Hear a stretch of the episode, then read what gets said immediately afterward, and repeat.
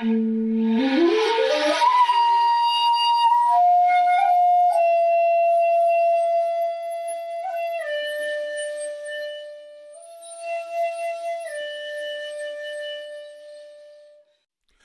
to the Zen of Everything, a Zen take on life, love, laughter, and everything else.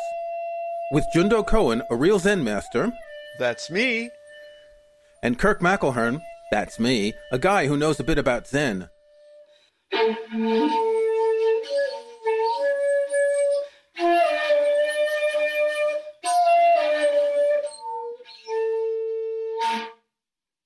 morning, Jundo. How are you today? I have had a fantastic day. I got a call at the first thing in the morning, got me out of bed with some very good news. Something I've been working on for a long time has come to fruition. My kid uh, gave me some very good news today. My daughter's turning 12 tomorrow. She said, Thanks, Dad, for being my dad for 12 years. I mean, it's been a lovely day. And that's why my life is suffering, sir. Suffering.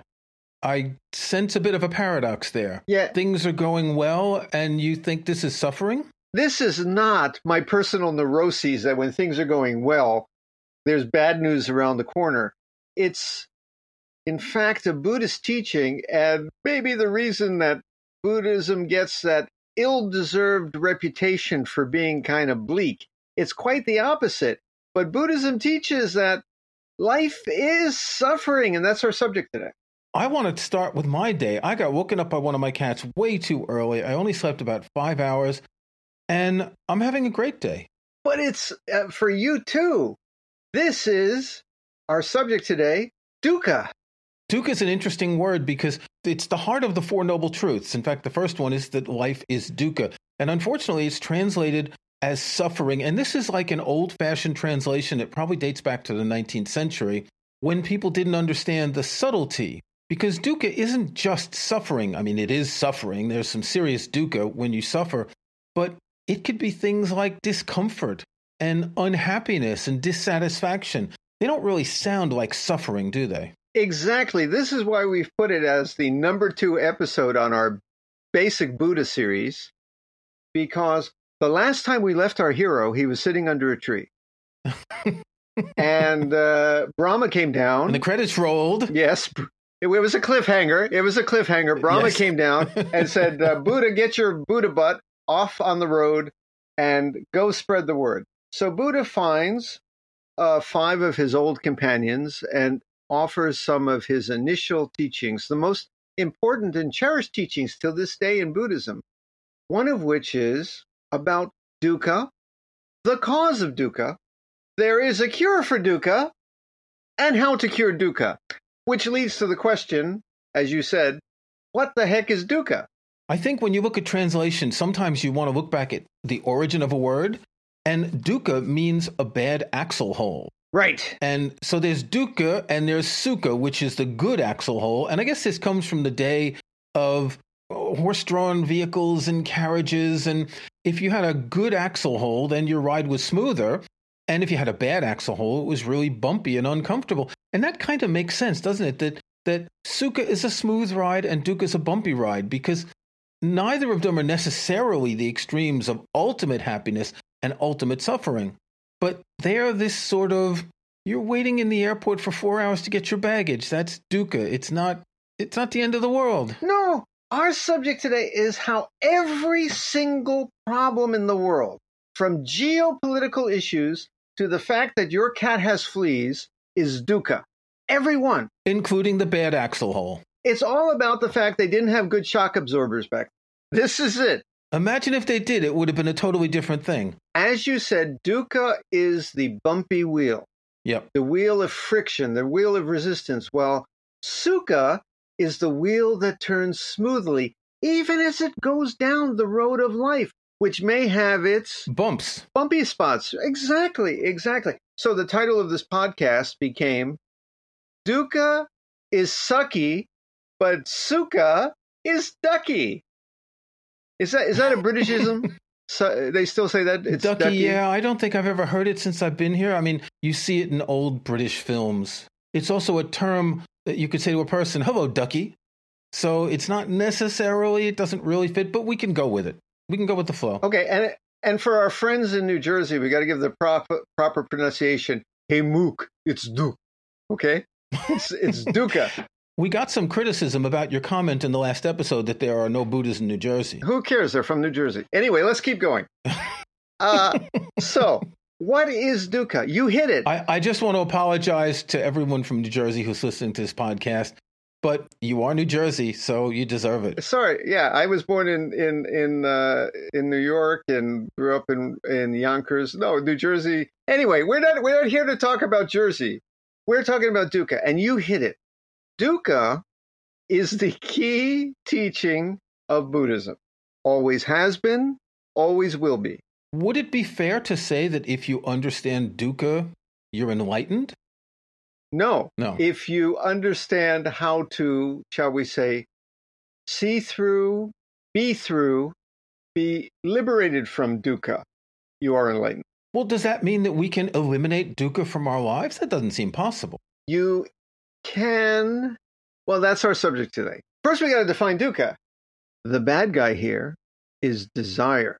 Ah, This was, you know, the four noble truths that the Buddha taught, which, by the way, don't mean that the truths are noble. It means if you live these truths, you live in a noble way. right. And he said, actually, I can think he could have abbreviated this. You know, why did you need four? He said, there's dukkha, there's the cause of dukkha, the cure for dukkha, and here's the cure for dukkha. He could have, you know, reduce the paperwork down to two. Okay. Yeah. Eh, here's dukkha and here's how to cure it. There, there you go. But actually, okay. And there's the cause. So, what is the cause of dukkha and what is dukkha? As you said, suffering is a very bad translation, or the word doesn't capture it all. It's more resistance or disappointment or worry about how the world is versus what you wish it to be. Right. Dukkha is not because something bad happened, and it's not because something good happened. It's because you wish things to be a certain way and they're not, or you're pleased right now that they're a certain way and you really are worried they're not going to stay that way. If you can truly go with the flow of how things are, allowing the unfortunate situation to be the unfortunate situation, or allowing even the good news to be the good news, but not clinging to it with your desire, you are free. So this seems like it's hiding another one of the key elements of Buddhism because we're talking about how things are good and they're not going to remain good. And that's all about impermanence, right? Right, right. You, uh, one of the Buddhist teachings, which we will cover when? Ask me when? Um, I'm guessing in a future episode. A future episode, yes, is uh, that uh, all things are impermanent. That's not a problem unless you resist the change and don't flow with the impermanent. Right. If you allow things to change, there's no resistance. The sukha wheel spins smoothly with its excellent shock absorbers, and you go through life. hmm Now, again, here's the thing nothing about the Buddhist teachings will keep you from bumping your knee on a table. I guarantee you, I don't know if they had tables back then. I guess they had tables, but the They Buddha, tables. I'm sure, and the Buddha had a knee. So he bumped Yeah. his knee on tables. Nothing prevented that. Nothing will prevent you from getting old, sick, and dying, as proven by the fact that Buddha did what? Got old, sick, and died. He got old, sick, and died, but some people think he lived forever. But that's another story for another episode. That's that's that's what we covered last week. Well, that's in one sense, yes.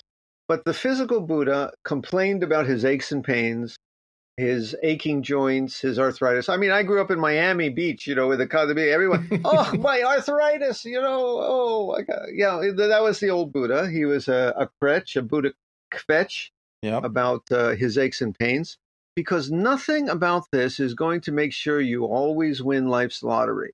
Mm. You're not going to always get your wishes. And even if you did, it would be a poison. Like the guy who wins the lottery and he says, What's the next great thing? Or the guy who wins the lottery and then goes on a total rampage and spends all his money and ends up homeless and sad. What's he chasing after? Yeah. Desires. Desire is the key. Now here here's I'm gonna put Buddhism down to you could put this on a coin and keep it in your pocket. Buddhism is about desire. No, actually, the Buddha said that. It's nothing original there.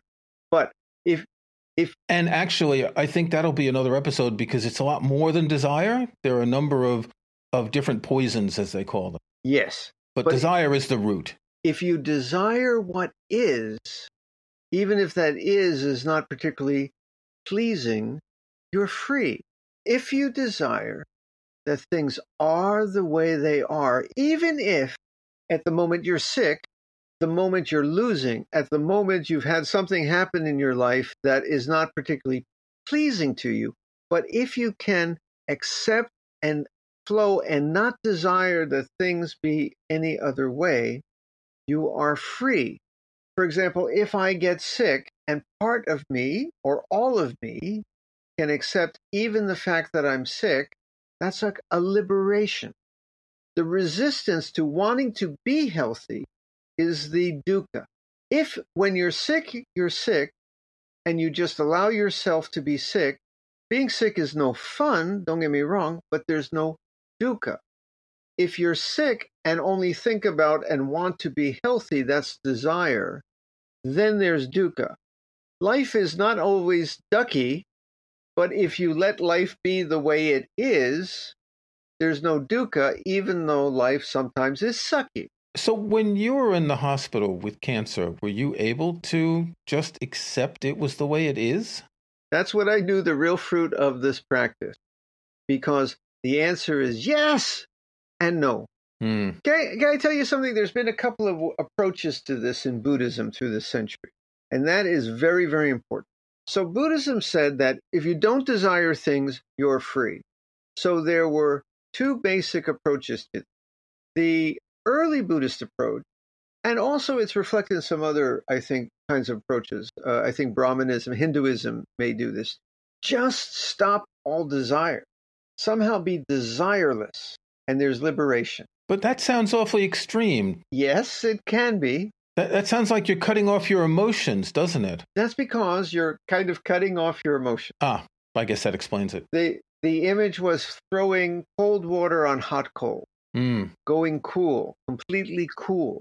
Yeah. Having no desires. That's why the monks would give up sex, give up food after 12 o'clock, mm. have one set of, you know, uh, bowls and a, a, couple of robes, and they're done. That's, you know, there you are. That's all you need. That's all you got. If you work that way, you're free because you have learned to free yourself of desire. Personally, I can't be like that. So I'm very glad that Mahayana Buddhism and Zen came up with a kind of another way to approach this, which you can ask me what that is. Well, tell me what this other approach is. Is this some sort of middle way? It's a middle way that uh, I'm going to describe as uh, three legs of a beautiful stool. It, it's a wonderful approach to desire that uh, I actually think is a little more sophisticated and practical and uh, very down to earth, something that developed in uh, China and Japan, which maybe uh, the people were a little bit more about staying in this world and recognizing that it's okay to have some desire. So I'm going to tell you those three ways. Ask me about number one. Tell me about the first one. Okay. Have good desire, healthful desire, healthy desire. What are those? It's not always black and white, but basically the they're the desires that leave your life better, leave the people around you better, leave you feeling more at home. It's eating your vegetables and not just the, the, the fast food Big Mac all the time. You know, it's not having the drug habit. It's not uh, being violent and uh, abusive. It's desiring things that are good and helpful in life. That's number one. Ask me about number two. I was going to ask about that because if you cut off all desire, then you cut off the motivation that can come from desire to make things better. So we don't want to do that. Uh, you know, that was the life for the people living in the monastic environment, right? But for us, especially out in the world, Buddhism came out in the world. It's much more practical to say that we need desires to live and survive. Just choose good ones. Right. That's that's that's leg number one. Okay, so what's the second leg? Number two, don't go to extremes in your desires, even the good ones, and don't be overly attached and clutching of them. This is important.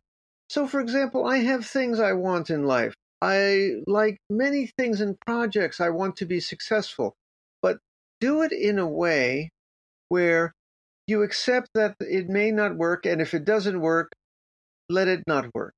Don't cling to only having successes. Hmm. Be accepting that you work for your desires, you hope for your desires, but if they don't work out, say la vie. I think that's Sanskrit. Say la vie. Okay, so what's the third leg of the stool? Ah, now here's the interesting.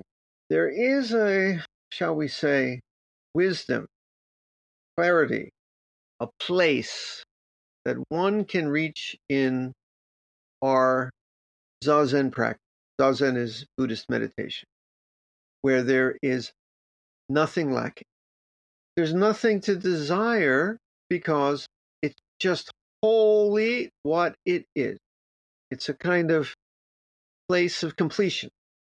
One of the reasons is the little self. We're going to talk about that. Ask me when we're going to talk about the self or the When are we going to talk about the self? in a couple episodes down the line. That's not in our schedule yet. Yeah, we'll get there. When the self loses its sense of separation and anything separate to desire, there's such a sense of wholeness that there's no one to desire and there's nothing to be desired. So we can attain this experience of this wholeness, which exists. Here's the catch you asked about my hospital bed Yeah. even even when in the hospital you're lying there absolutely miserable and wanting to be anyplace else you can know both of these at the same time and this i think is what zen folks discovered a long time ago because they were in a, a time when they got sick too and they had disappointment but at the same time you can know this place beyond disappointment I, it's just true that's that's that's our medicine for dukkha On the one hand, this sounds easy, but on the other hand, in practice, this is extremely difficult. Yeah, Paul Buddha, Dr. Dukkha. This was the medicine. This was the medicine. Now, it takes practice. That's why our, our Buddhist way is about practice. But one can learn to have this access to a certain wisdom where there is truly nothing to desire, even as you're in a situation where you don't want to be. Uh, one of our priests at uh, Treeleaf, you know, is in a war zone right now in Odessa, Ukraine. Hmm. I'm sure I know uh, he would not like to be in a war zone in Odessa, Ukraine. What keeps him going is he also knows how to access this place where there are no battles and there are no wars. Now, how do you do that? I said there were four noble truths there's dukkha, there's the cause of dukkha, there is the escape release from the cause of dukkha, which leads to the fourth noble truth, which is The Eightfold Path.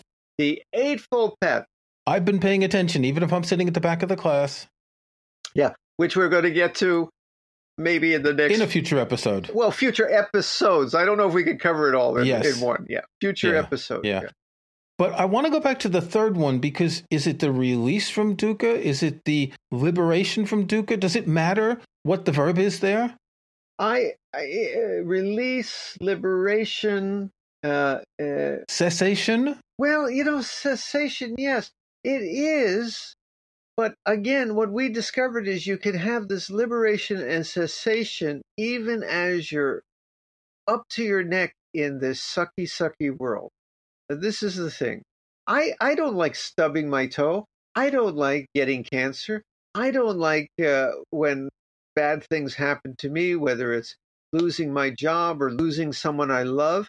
This life is hard.